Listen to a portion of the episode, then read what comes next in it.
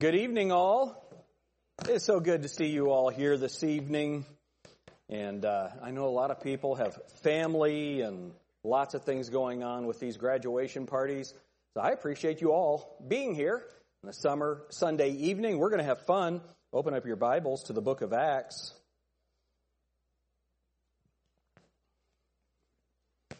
Now, this morning we looked at what was it that caused the disciples to really change? What caused that transformation from be cowering in the upper room for fear of the Jews to what we're going to see this evening?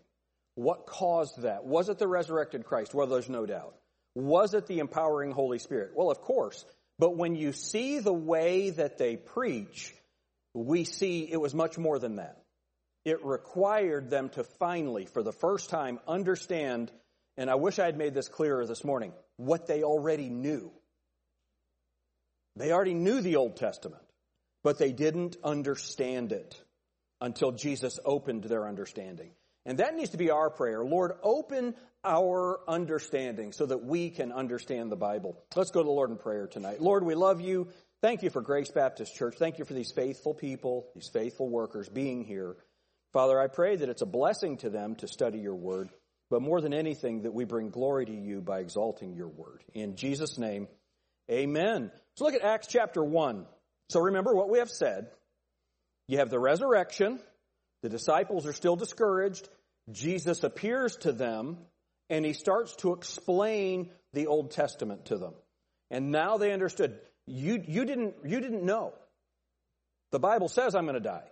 The Old Testament says I'm going to rise from the dead. The Bible taught all of those things. Now they understand it, and look at what they do immediately. Uh, look at chapter 1, Acts chapter 1, look at verse 15. And in those days, Peter stood up in the midst of the disciples and said, the number of names together were about 120. Oh, uh, here, okay, I gotta, I haven't said this in a long time here. I don't know if I've said it here. I've, when you preach the places that I preach, I can't remember where I say what, okay?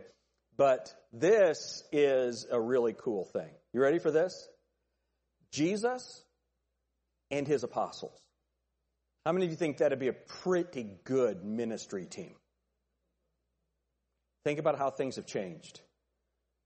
We have a larger congregation every week than Jesus had gathered.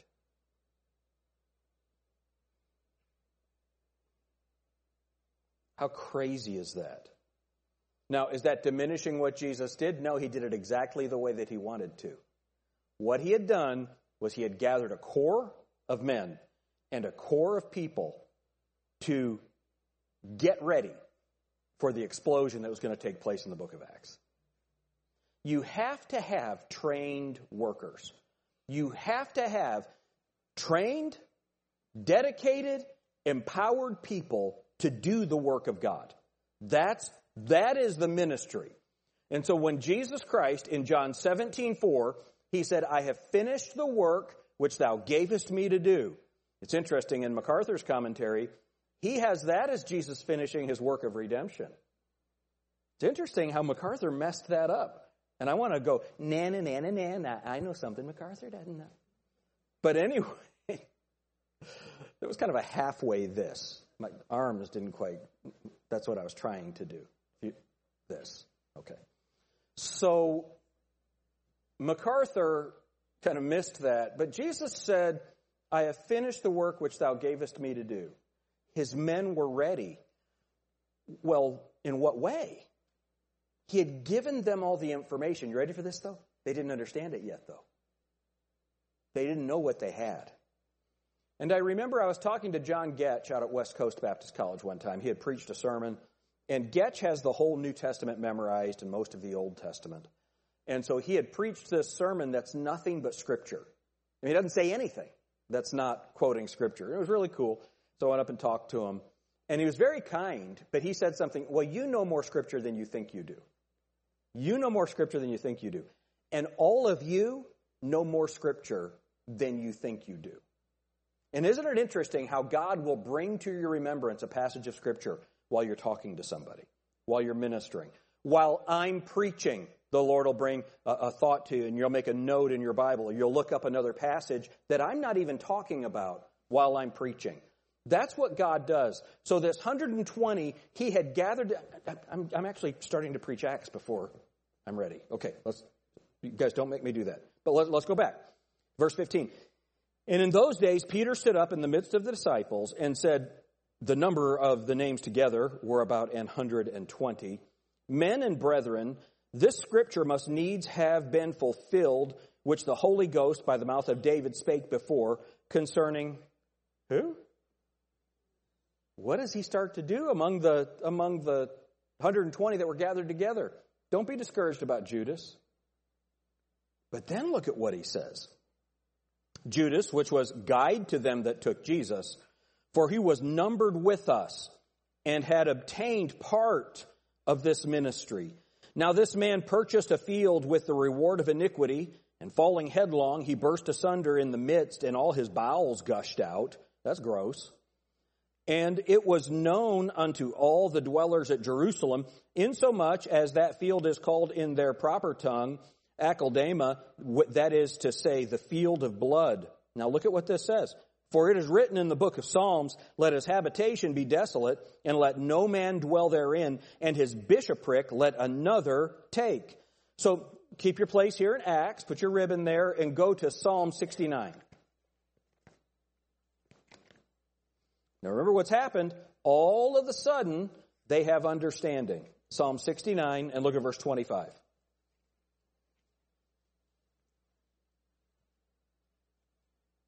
Let their habitation be desolate, and let none dwell in their tents. So, Peter, doesn't that sound like a verse that Peter would know? That's interesting.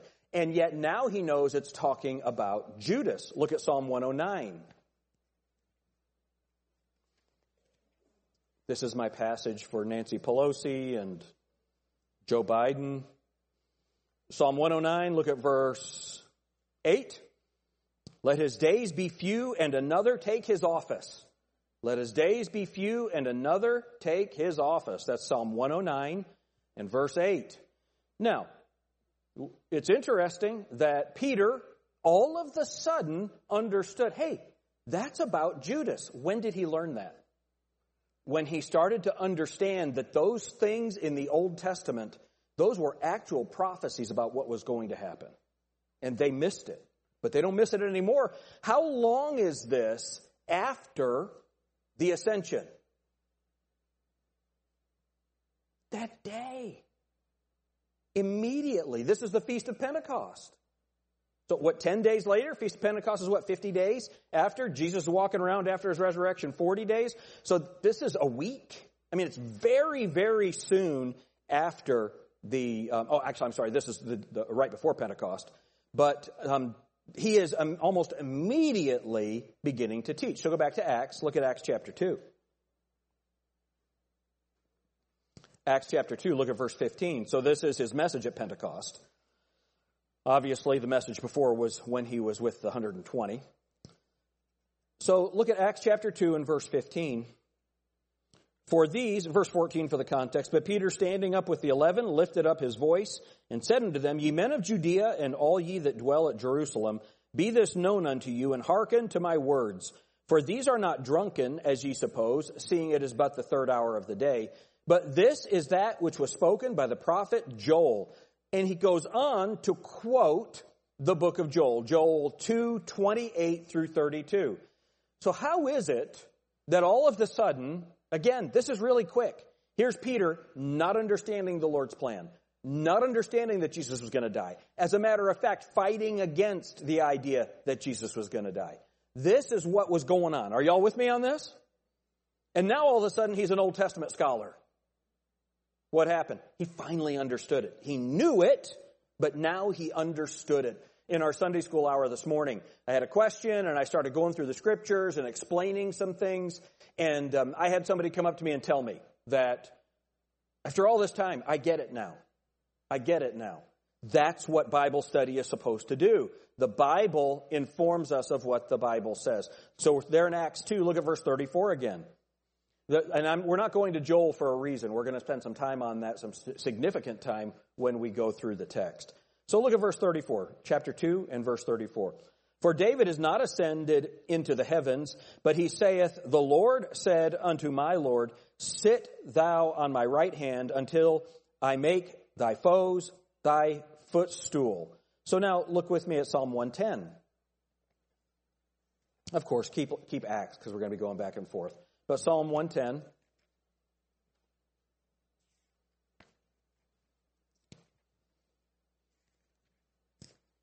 My plan had been to get to this, to this in the morning service, but y'all didn't listen fast enough.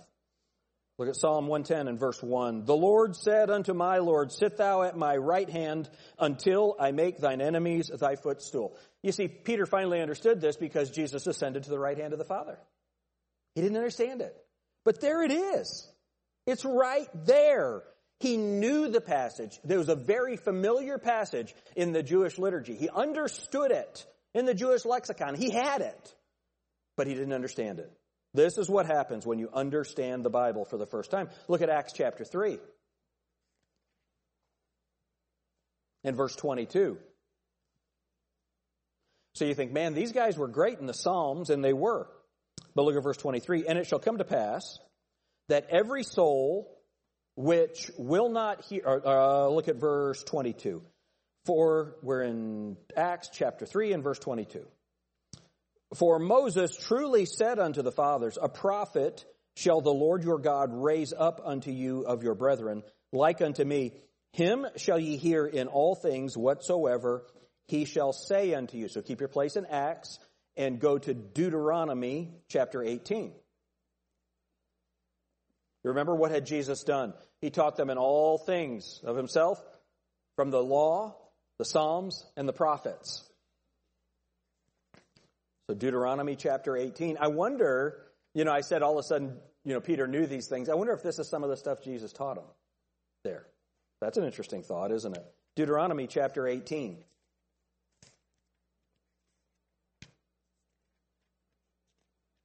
And look at verse 15. The Lord thy God will raise up unto thee a prophet from the midst of thee of thy brethren, like unto me, unto him ye shall hearken. And so Peter is saying this is about Jesus. Go back, keep your place here in Deuteronomy. Go back to Acts. Peter makes several references to that passage of scripture. So in Acts chapter 3, now look at verse 23.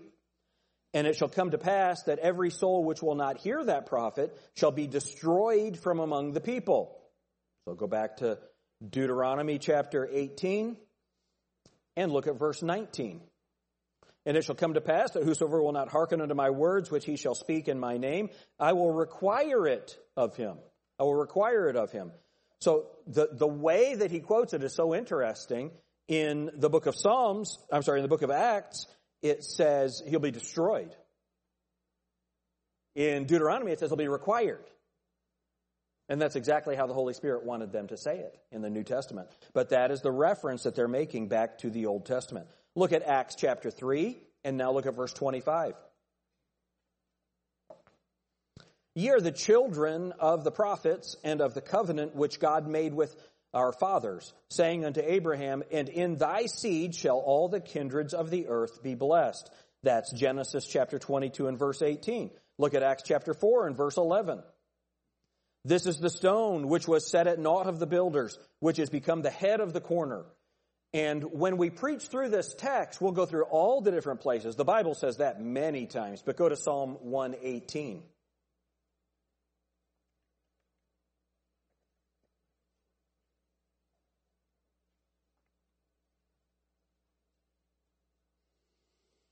Verse 22, Psalm 118, verse 22, the stone which the builders refused has become the head of the corner. This is the Lord's doing. It is marvelous in our eyes. So Peter is saying, this is the stone that the builders rejected. This is the stone that the builders refused. This is the stone. This is the stone. And so what he's doing, and this is such a powerful thing, Remember what Paul did he, in, in Acts chapter 17? He went into the synagogue, and as his manner was, and he reasoned with them out of the scriptures. He reasoned with them out of what scriptures? That would have been the Old Testament. And what did he reason with? That Christ must needs have suffered and died and risen from the dead the third day. He reasoned with them out of the scriptures that that was going to happen. What scriptures? The Old Testament scriptures. And so this is, and, and what this did, so when I say some passages to you that you're familiar with, that has some power. What Peter is doing is he's preaching to these Jews and he's reciting passages that they know and saying, now you know Jesus did this. Jesus did this. Judas did this. Everything that the Old Testament said about the Messiah, it's true, it has happened, and this is what's going on. So now go back to Acts chapter 4. And I want you to notice something. Acts chapter 4. And look at verse, um, why don't we start in verse 1? And as they spake unto the people, the priests and the captain of the temple and the Sadducees came upon them, being grieved that they taught the people and preached through Jesus the resurrection of the dead. And they laid hands on them and put them in hold unto the next day, for it was now eventide. So with their laws, they couldn't judge them then. Howbeit many of them which heard the word believed, and the number of the men was about 5,000. Remember what I said? They had about 120 people. Now all of a sudden 5,000 men are believing. So remember, 5,000 men, that's about 20,000, 25,000 people. Immediately. Man, wouldn't that be cool in Sydney? That would be amazing. But that's what's going on now, verse 5. And it came to pass on the, mor- on the morrow that the rulers and elders and scribes, and Annas the high priest, and Caiaphas, and John, and Alexander, and as many as were of the kindred of the high priest, were gathered together at Jerusalem. Now look at what it says. And when they had set them in the midst, they asked, By what power or by what name have ye done this? Then Peter, filled with the Holy Ghost, said unto them, Now remember, what happened in John 20 when Jesus appears unto them? They're hiding. The doors are closed and barred for fear of the Jews. Right? For fear of the Jews. Now who's confronting them? The captain of the temple, the chief people, look at what it says. Then Peter, verse 8, filled with the Holy Ghost, said unto them, Ye rulers of the people, ye elders of Israel, if we this day be examined of the good deed done to the impotent man, by what means he is made whole, be it known unto you all, and to all the people of Israel, that by the name of Jesus Christ of Nazareth, whom ye crucified, whom God raised from the dead, even by him does this man stand here before you whole. Remember how he quaked? He denied Jesus before the damsel. He's not denying him anymore. Where did that boldness come from? He now knows the message. He now knows this was the plan the whole time. He now knows that this was the promise of God and that empowers him. It invigorates him. And so there in that passage is where he quotes that uh, Psalm 118. Look at verse 23 of Acts 4. So remember, they're in prison. They're said, don't preach anymore. Verse 23. And being let go, they went to their own company and reported all that the chief priests and elders had said unto them. And when they heard that, they lifted up their voice to God with one accord and said, Lord, thou art God, which hast made heaven and earth and the sea and all that in them is. Now that's, that's referenced all over the Old Testament. So again, he's using the Bible. Verse 24, who by the mouth of thy servant David hath said, why did the heathen rage and the people imagine vain things? The kings of the earth stood up, and the rulers were gathered together against the Lord and against his Christ. All right, so he goes on to preach about Christ, but what's he doing? Go to Psalm 2. We mentioned in the Sunday school hour this principle of dual fulfillment, principle of partial fulfillment. Look at how he stopped in this text. So he's preaching to their own people right here. Psalm 2. Why do the heathen rage and the people imagine a vain thing? The kings of the earth set themselves and the rulers take counsel together against the Lord and against his anointed saying, let us break their bands asunder and cast away their cords from us. So Peter is saying, the Old Testament told us this would happen. And you know what's fun is you can see that Peter is now not fearful. He's invigorated by it. They said this would happen. It's like in discipleship. When we prepare our disciple, we take them on a lion hunt and we say, now you need to know when we start discipleship, things are going to, the enemy is going to attack. Things, bad things are going to start coming up in your life. And what's so fun about warning them, I've had people tell me that my disciple came and said, Hey, you were right. My engine blew this week or whatever.